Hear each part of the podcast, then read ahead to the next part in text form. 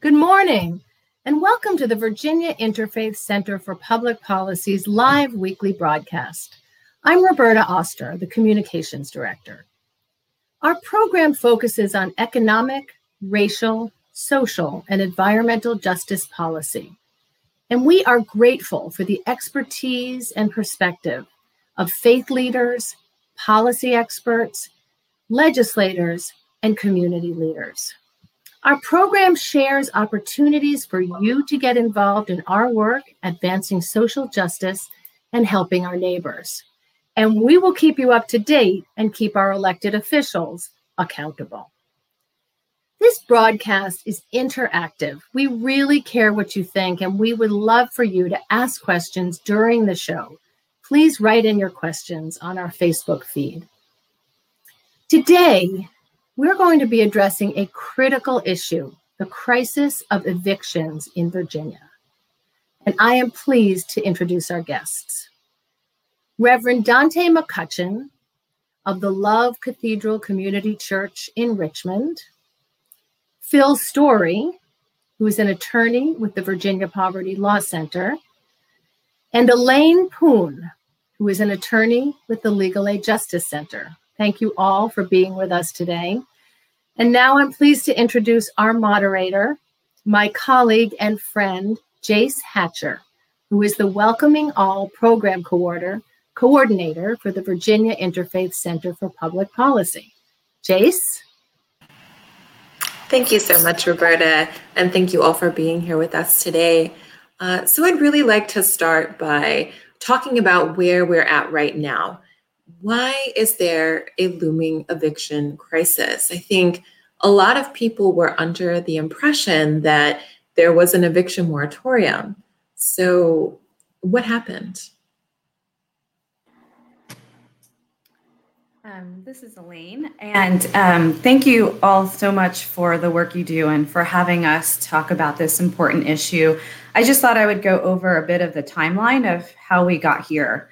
Um, you know, our executive director, Angela Ciolfi, summed it up perfectly the other day when she said, there has been kind of a little um, game of not it for those of you who have kids um, when it comes to Virginians losing their homes during the pandemic. Um, it's kind of been a back and forth with the governor and the Supreme Court. So, back when the pandemic kind of um, really hit around, um, you know, mid March, the governor issued a state of emergency and the Supreme Court followed suit and um, issued a similar order that closed down all the courts to non emergency hearings. And with some advocacy from the legal aid community, the Supreme Court also included evictions in the closure of the court. That means that people could not come and landlords could not hear evictions in the courtrooms.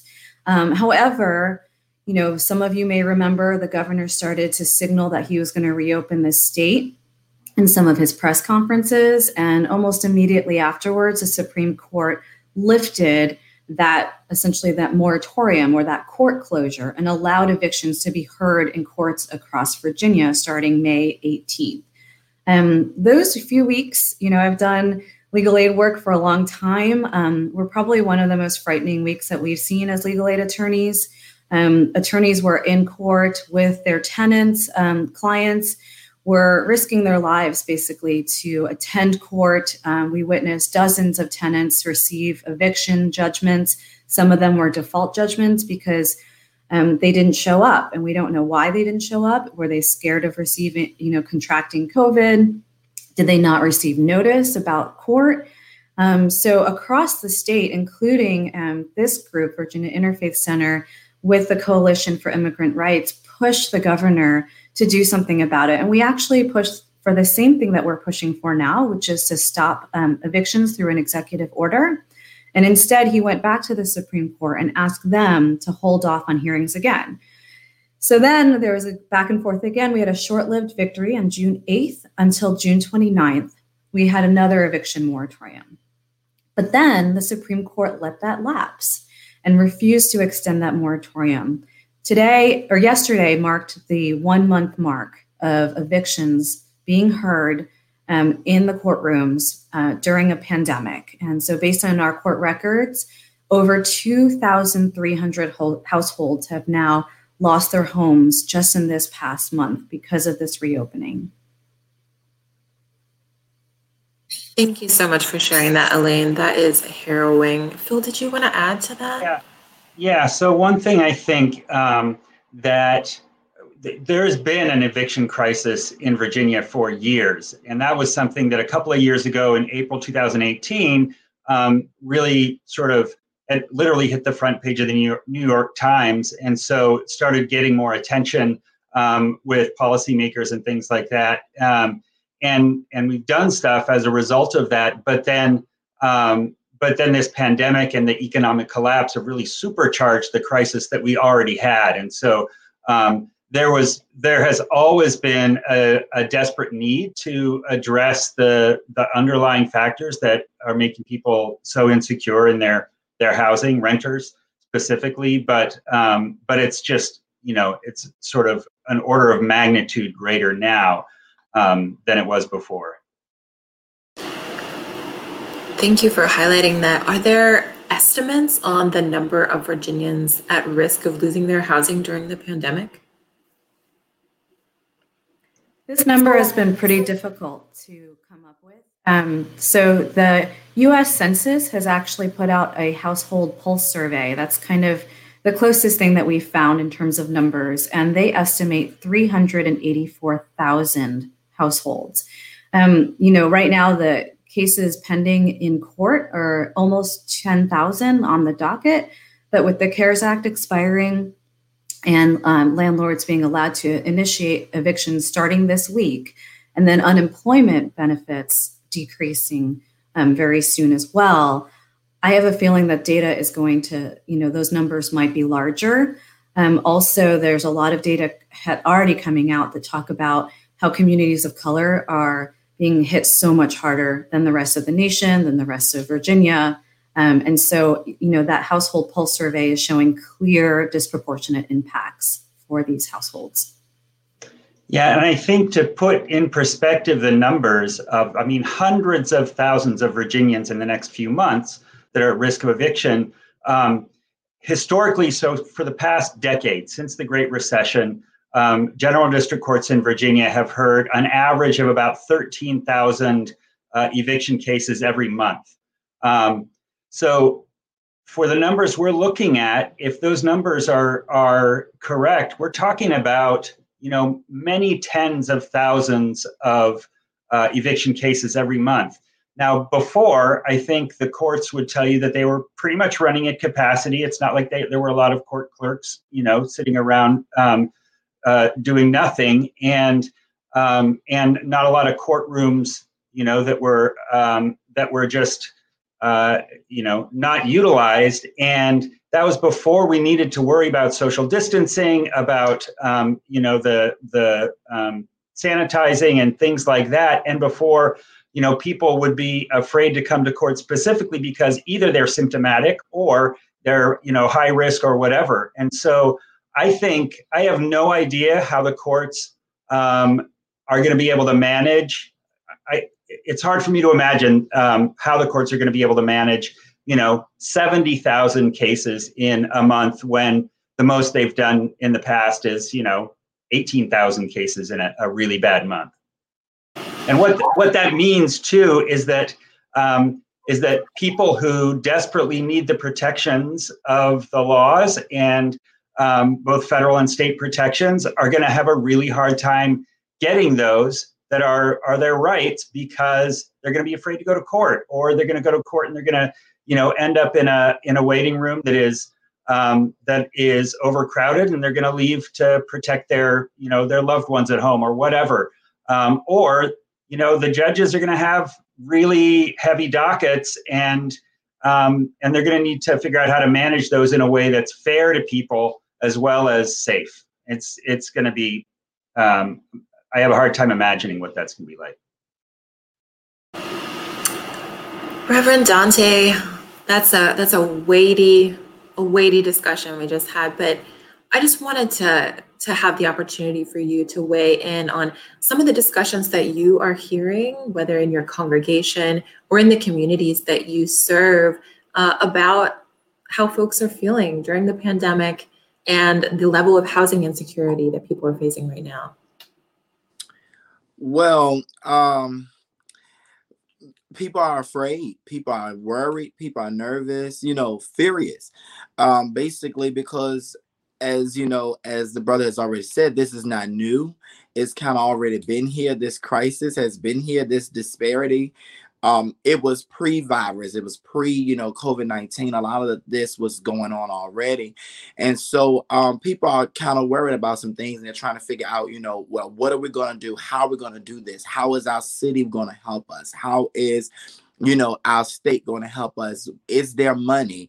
Is there more money? And what about the money that was pre- was already there? You know did they use it properly? You know these are the discussions that are going on and these are the concerns that us you know happening amongst us.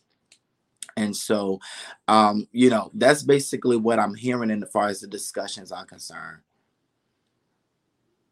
Thank you for that. Um, Lane, you gave an estimate. You know, you did say that it is difficult to crunch the numbers, right, on on who is potentially at risk and how many individuals. Um, but I know that some of us have heard also of a rent relief program. To speak to what Reverend Dante was speaking of, I believe the number was fifty million dollars. Um, but with the numbers that you have given, I'm quickly doing some math in my head, and 50 million doesn't seem like enough. It's not enough at all. Um, you know, I was just thinking, hearing Reverend Dante talk about these, the fear and where is the money question. I, I think a lot about how one of the first things we heard about when the pandemic hit was how all small businesses received um, all of this relief because people were so worried about the economy. Um, and so I think it's fair, and I think it's it makes sense for a similar relief um, program to be um, available to regular Virginians. Um, that $50 million is not enough. So the governor's own housing department actually requested $200 million in rent relief.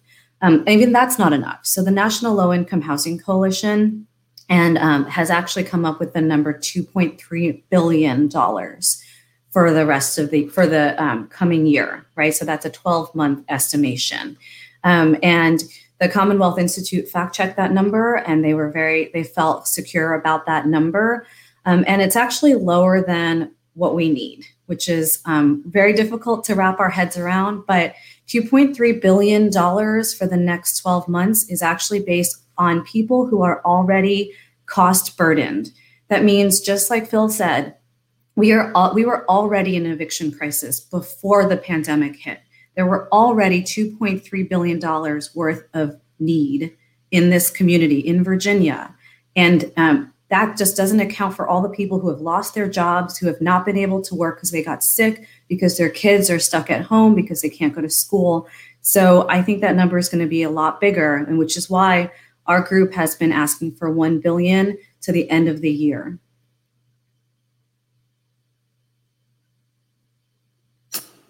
At 1 billion, and the estimate is 2.3 billion uh, for 12 months. That's significantly more. Um, I've heard a couple of comments now mentioned, Reverend Dante and also Phil. Um, it seems like this crisis of evictions did not come out of nowhere. And even for all the unpredictability that COVID has posed, um, would any of you like to speak to some of the pre-existing conditions in Virginia that have contributed to where we are now with evictions? So, I mean, I can tell you what um, what I see. So, one of the things, um, so I'm a housing attorney at the Virginia Poverty Law Center, and I also run the statewide eviction legal helpline, which is a service for anyone in Virginia who's a, a renter who's facing potential eviction.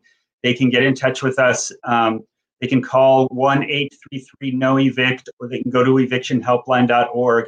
And so um, we, we hear cases, we hear from people all around the state. Um, and one of the things that really strikes me is there's just simply not enough affordable housing for low income people. You know, we saw recently in, in Richmond, there was a, a big proposed development in downtown called the Navy Hill Development Proposal, and the developers were called, were um, proposing affordable housing, but it meant housing that's affordable for folks who are solidly middle class. Um, there was nothing for the people who who are low income. And so at the same time, we're seeing Richmond Redevelopment and Housing Authority and other public housing authorities um, around the state and around the country um, are really planning for to reduce the stock of public housing and leave low income folks with fewer and fewer options. That's a crisis. That's a long term crisis. It's a tectonic shift that's been going on for a long time. And we're really gonna, you know, that that is one of the things that is is fueling this. A couple of other quick things evictions fuel a downward spiral in housing options. So when somebody gets evicted and the court records reflect that, then the next place they go, they submit an application and the landlord uses a tenant screening company, kind of like a credit reporting uh, company, to decide whether this person is somebody that they would want to rent to. So the more evictions you have, the less desirable options you're going to have, and you end up with more exploitative landlords um, in worse physical conditions, sometimes in more dangerous neighborhoods. And it just is a downward spiral that um, this is why Matthew Desmond's book Eviction, uh, um, Evicted, was um, was so eye-opening is is he, he, was saying this is evictions are a cause of poverty, not just a result of poverty. And then finally, um, as as has been mentioned, as Elaine mentioned, you know, the RVA eviction lab findings from here at VCU show that even controlling for other factors, um, the biggest factor for whether or not uh, a family is likely to face eviction is their race. If they're African American, they are more likely, even controlling for all the other things. We need to figure out why that is and remedy that because, um, you know, we, we just cannot let that stand. Yeah, I wanted to open the floor to Reverend Dante um, as well. Um, you were nodding your head a little bit when Phil was saying some of that. Is there anything you'd like to add? Well, when we talk about um, you know, poverty, we um I'm looking at the fact that we're in the midst of a global pandemic and we're talking about evictions.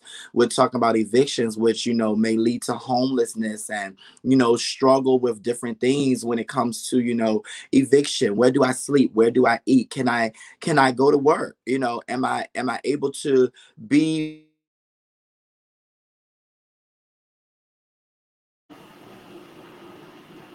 I apologize. I think we have a little bit of a freeze on Reverend Dante. Reverend Dante, can you hear us? That, yeah, I can hear you. Did I go out or something? I apologize. So, you know, the the shelters will they will begin to flood and you know and the, the shelters flood then the social distancing it goes out the window. So now we have more poverty we have more disease and we understand that you know black americans you know we've been suffering from um discrimination around public policies including housing so this you know this is a big deal for me and it's a big deal for um the community and as a pastor as a person of faith you know i just believe that you know, we have to fight and we have to speak up and we have to say something about this. And he said, Well, why is this happening? We know why it's happening. It's because of the color of our skin. You know, we are looked at, you know, the value of being black and brown is just so low. And so that's what's happening here. And I don't want to really get into scriptures and things of nature because I'll start preaching. So I'm going to just be quiet right now. But I will say that he who oppo- opposes the poor, shows contempt for their maker. But whoever is kind to the needy honors God. And I think this is the time where our state, our country, we need to honor God and we need to make provisions for the poor. We need to make provisions for the needy. So I'm going to be quiet now. Please don't be quiet. We so appreciate that, right? Um, I think you've highlighted something really important, both Phil and Reverend Dante. Um, you know, even when we're looking at COVID data currently, when it's when it's broken down by race and ethnicity, there is an incredible racial disparity in Virginia right now. And to Reverend Dante's point, um, I feel that those same systemic factors are at play in the disproportionate infections of COVID and in particular communities, you know, the Black, Latinx, and, and communities we don't even have data for at the moment in Virginia. Um, so thank you so much for highlighting that. I wanted to go to a question from one of our viewers, Alan Chipman.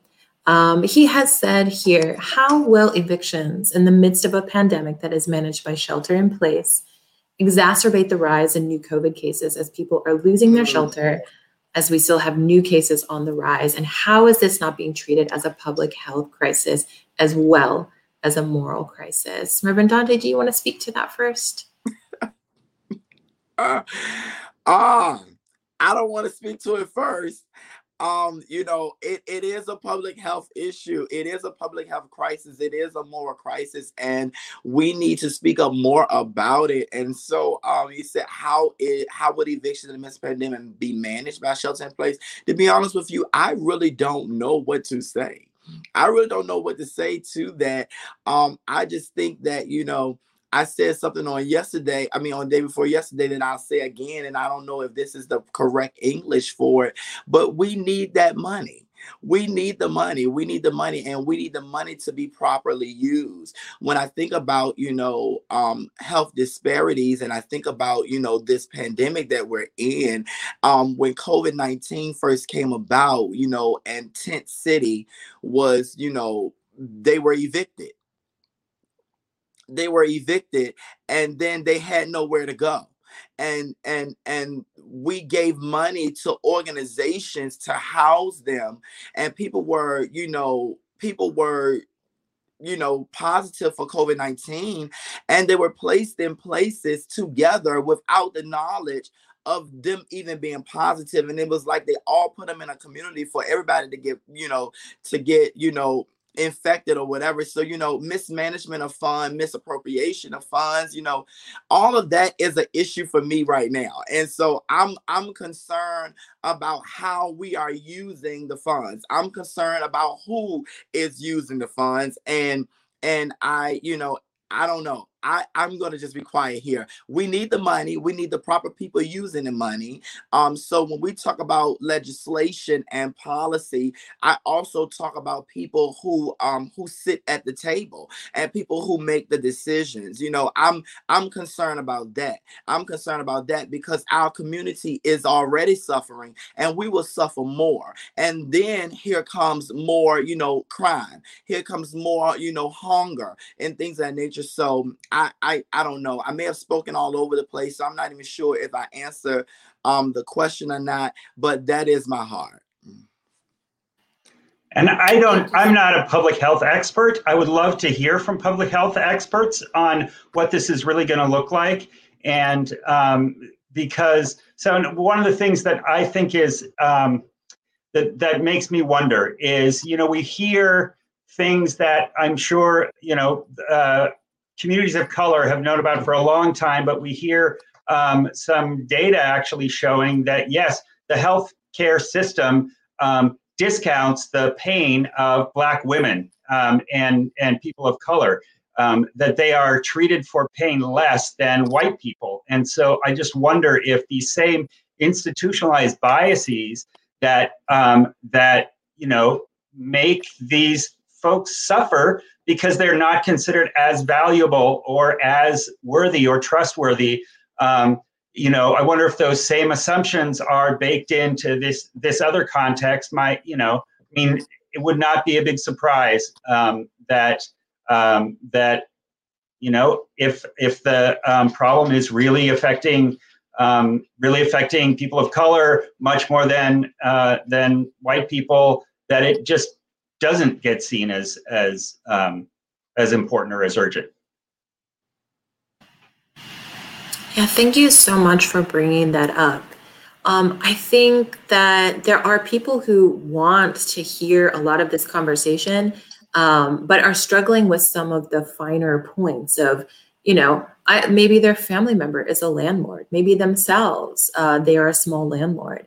So we have a question here from Kim Bobo. Uh, what about small landlords who are struggling to pay their mortgages and the sort of technical landscape of this? Uh, what does it look like for them? Well, so there are there's a lot of relief available for them too. You know, I think the um, that landlords and property owners obviously they have a seat at the table um, that they have always had. I mean, there's a reason why our tax code uh, subsidizes home ownership. Um, and so uh, they are, are, there's a lot of relief that's available to them. Um, the legal system, the laws are set up to protect them as well in ways that, that the laws don't protect, say, other small business owners who maybe run a, a little store or a little uh, shop or something like that. Um, the, the law streamlines evictions in a way that it doesn't streamline other types of, of business disputes. And so there, you know, we agree. I mean, there needs to be relief. Uh, it needs to be for um, folks who are are having a hard time with their mortgage as well as renters. Um, but it need it, it can't just um, it, it, can't just be um, left to renters to sort of um, scramble while the homeowners who uh, you know are getting their piece of the pie are getting their relief. Right, and if I may, we also, I believe, of course, everybody needs to come to the table. The owner, the renter, you know, the homeless advocates, they all need to come to the table. We, you know, we figure out how we deal with this, be strategic, you know, involve and engage everyone. But we also, we will not forget that, you know, discrimination is is serious so for the landlord that cries out, you know, struggle, I'm not saying that there is no struggle, but I am also saying that we have to be very careful, you know, crying victim when we really are the stronger one. And we understand that, you know, that the strong have a tendency to exploit the weak and so we we don't want to tiptoe around that either you know, we don't want to tiptoe around that. And so the landlords we love and we appreciate them, but we also have to be fair. If there's relief, you know, take the relief. Don't cry victim just because of greed. Thank you so much for that. Um, speaking of what can be done, right? I think that the picture that you all have um, so eloquently painted for us is that now is really a critical point in protecting so many Virginians. And so we are here today and people are watching. Um, and all of your opinions, what can be done by either the administration or by legislators in Virginia to prevent mass evictions from occurring?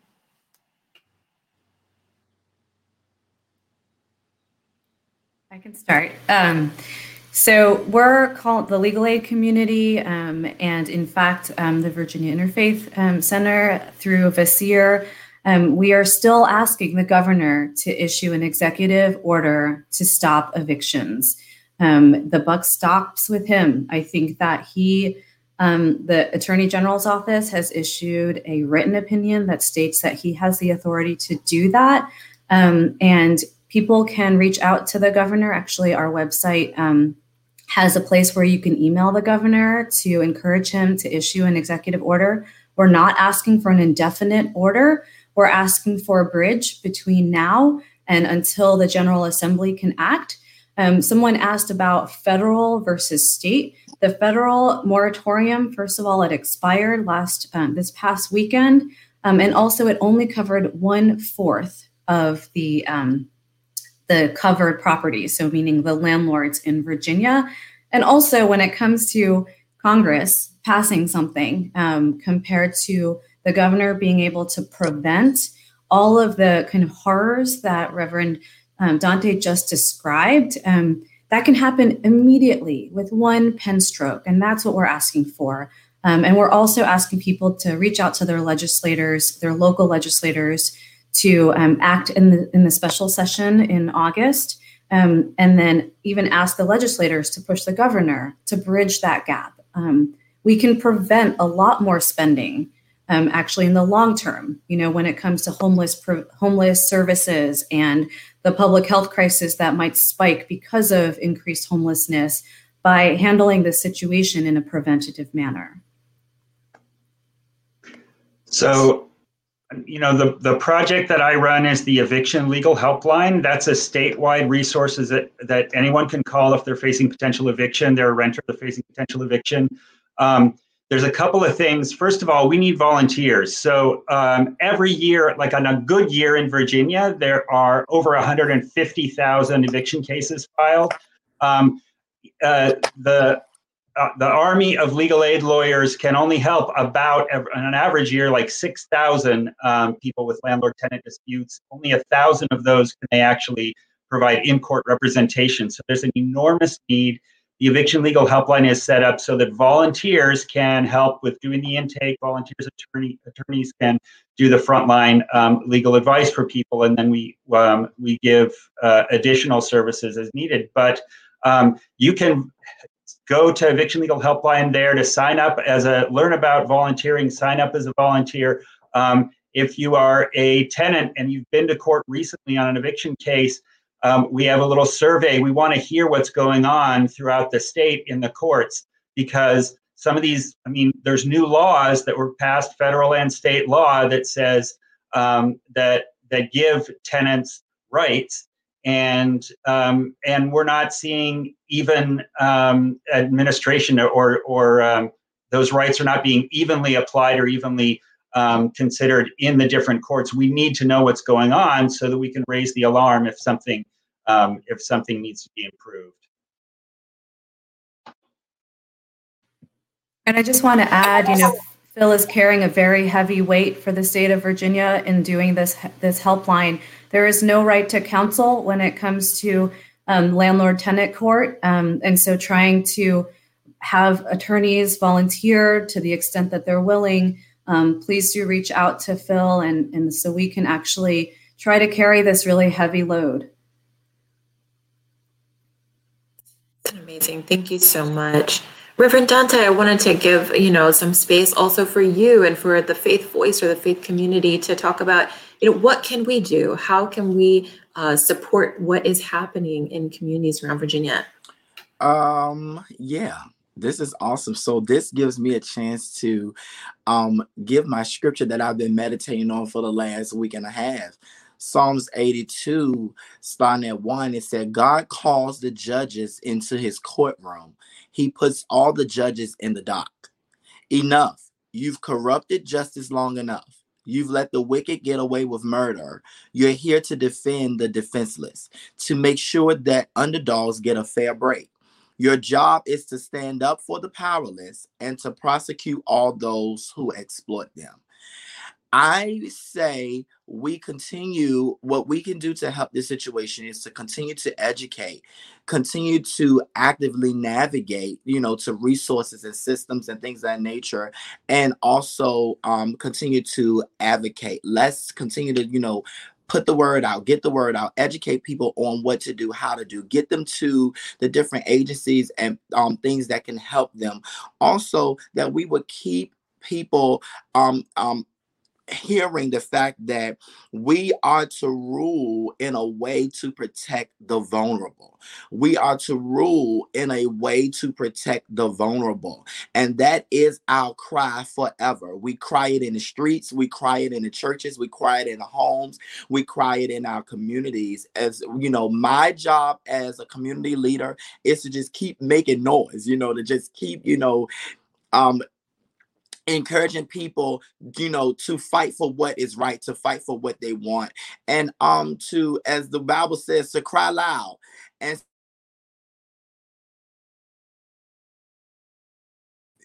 you can still be my friend but i will call you out if you're wrong so that's just that amen Amen, Reverend Dante. As someone who is not a person of faith, I was moved by that. So Thank you yeah. very, very much. Um, we wanted to answer one more question here um, from Alan Chipman. On the federal level, we have a president who was investigated by the DOJ for discriminating against tenants of color while he was a landlord. President Trump is now, in order to defend the suburban lifestyle dream, is proudly rolling back the Obama era anti discrimination rule for effectively furthering fair housing. Uh, how will this make it harder to diversify where low income housing is placed as Ben Carson guts the Fair Housing Act? So, um, I guess I shouldn't have been too surprised. Um, however, it was still very heartbreaking to see, especially some of those tweets that we saw. Um, I think last night um, here in Charlottesville, and, I, and we're starting to work in Richmond as well, we've been looking at the, um, I guess, the tracing back of this eviction crisis back all the way to slavery times. Um, you know, when you talk about, you know, this is not a new eviction crisis and disproportionate impacts, I think the better way to frame it is that this was by design. And um, there's a famous book called the, the Color of Law, and it talks about how all of the policies for the past several decades, centuries, have been um, policies of housing discrimination, but mainly of race discrimination. And um, the affirmatively fair, uh, furthering fair housing law was a law that acknowledged that deep entrenched uh, racial discrimination in the housing law. Just to give you some examples, the first one would be, you know, there were clear very on the face, you know, laws that said uh, people who were of a certain race could not live in this neighborhood. They and they have to live in this other neighborhood. That other neighborhood, most of the time, basically being an industrial area, right? So people living next to factories were mostly African American, and the suburban areas were reserved for white people. There were um, clear laws on the books that said that. When that was ruled unconstitutional by the Supreme Court, there were other ways that people were able to get around that. The city people would create racial covenants. And now, you know, all of those racial covenants again were illegal, but the vestiges of those discriminatory practices did not go away. Um, and so when you look at the maps of what the city of Richmond looks like and what the city of Charlottesville looks like, you can overlay that old discriminatory ordinance right on top of what our suburbs and our discriminate our, our segregation patterns look like today. It is by design. And what the affirmatively furthering fair housing law was trying to do was try to counteract that and say, we can create laws to try to encourage more affordable housing or even just more integration into the different areas of cities that have this history, this, this dark history of segregation. Um, and this was not just um, a huge legal, um, y- you know, barrier to enforcing the Fair Housing Act. Um, it's also just a signal to the whole country, you know, that race, racial justice doesn't matter to this administration, and it's a real shame.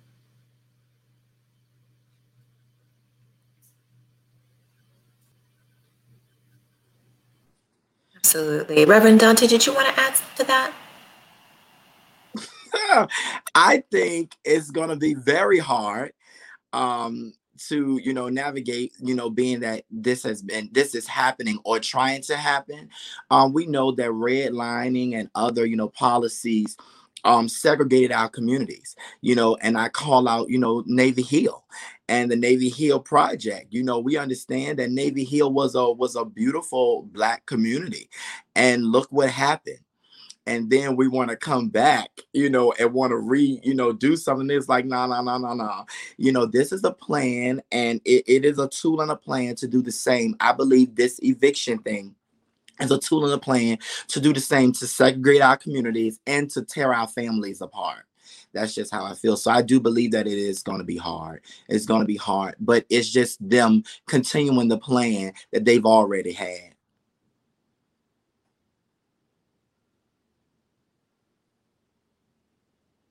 Yeah, and Phil, I also want to give you um, a moment if you wanted to add to this this weighty last portion of our discussion here, um, please feel free. No, I'm just inspired by um, by the scripture that uh, Pastor Dante quoted and other scripture. You know, there's a I'm a person of faith, and um, and certainly over the past couple of years, um, I have been drawn to um, to my faith tradition and to the the scriptures, especially in the Old Testament. Um, the prophets are pretty um, are pretty plain about um, the issues that we're facing today and that we that we face. Um, sadly, you know, over the past few years, it seems like um, we face new threats or at least um, amplified threats. Um, you know, on a frequent basis, and um, I'm just I'm inspired by those those teachings and those prophecies that directly address exactly what we're facing. So I, am grateful for the Interfaith Center for Pastor Dante um, and all the others who are are connecting those dots. We need to. I absolutely agree. Um, and to Reverend Dante's point, um, I also want to highlight that the Virginia Interfaith Center for Public Policy sees this as being a critical moral issue for the faith community and for people of goodwill like myself might not uh, admit to a particular religion right? This is an issue that affects our communities. And so we are asking for clergy or leaders of faith communities to sign on to a letter asking the governor to issue this eviction moratorium as well as fully fund the rent relief program that we have discussed on this program earlier. Uh, if you are a leader of a faith community or part of a faith community and you would like for your pastor or imam or leader of your temple to sign on to this letter, please do so. And you can connect with us directly if you um, missed this link. Um, in, in closing, uh, I really wanted to say thank you so much, um, Phil, Elaine, Reverend Dante, for your time and your expertise. Um, and just tell you how much we appreciate you and all of the work that you're doing in this very critical moment. Thank you. Thank you so much for having us and for the work y'all are doing. Yes. Thank you, guys. And I love you all. Virtual hug. Virtual hug, Reverend Dante. Thank you all so much, um, and be blessed. Um, and we will be back with uh, the same t- uh, the same subject tonight, everyone. But for people who are Spanish speakers, uh, you will be here with with Phil's story again, and also Edgar Arandayano from the Legal Aid Justice Center. So that's at five o'clock tonight, and we'll see you there. Thanks, everyone.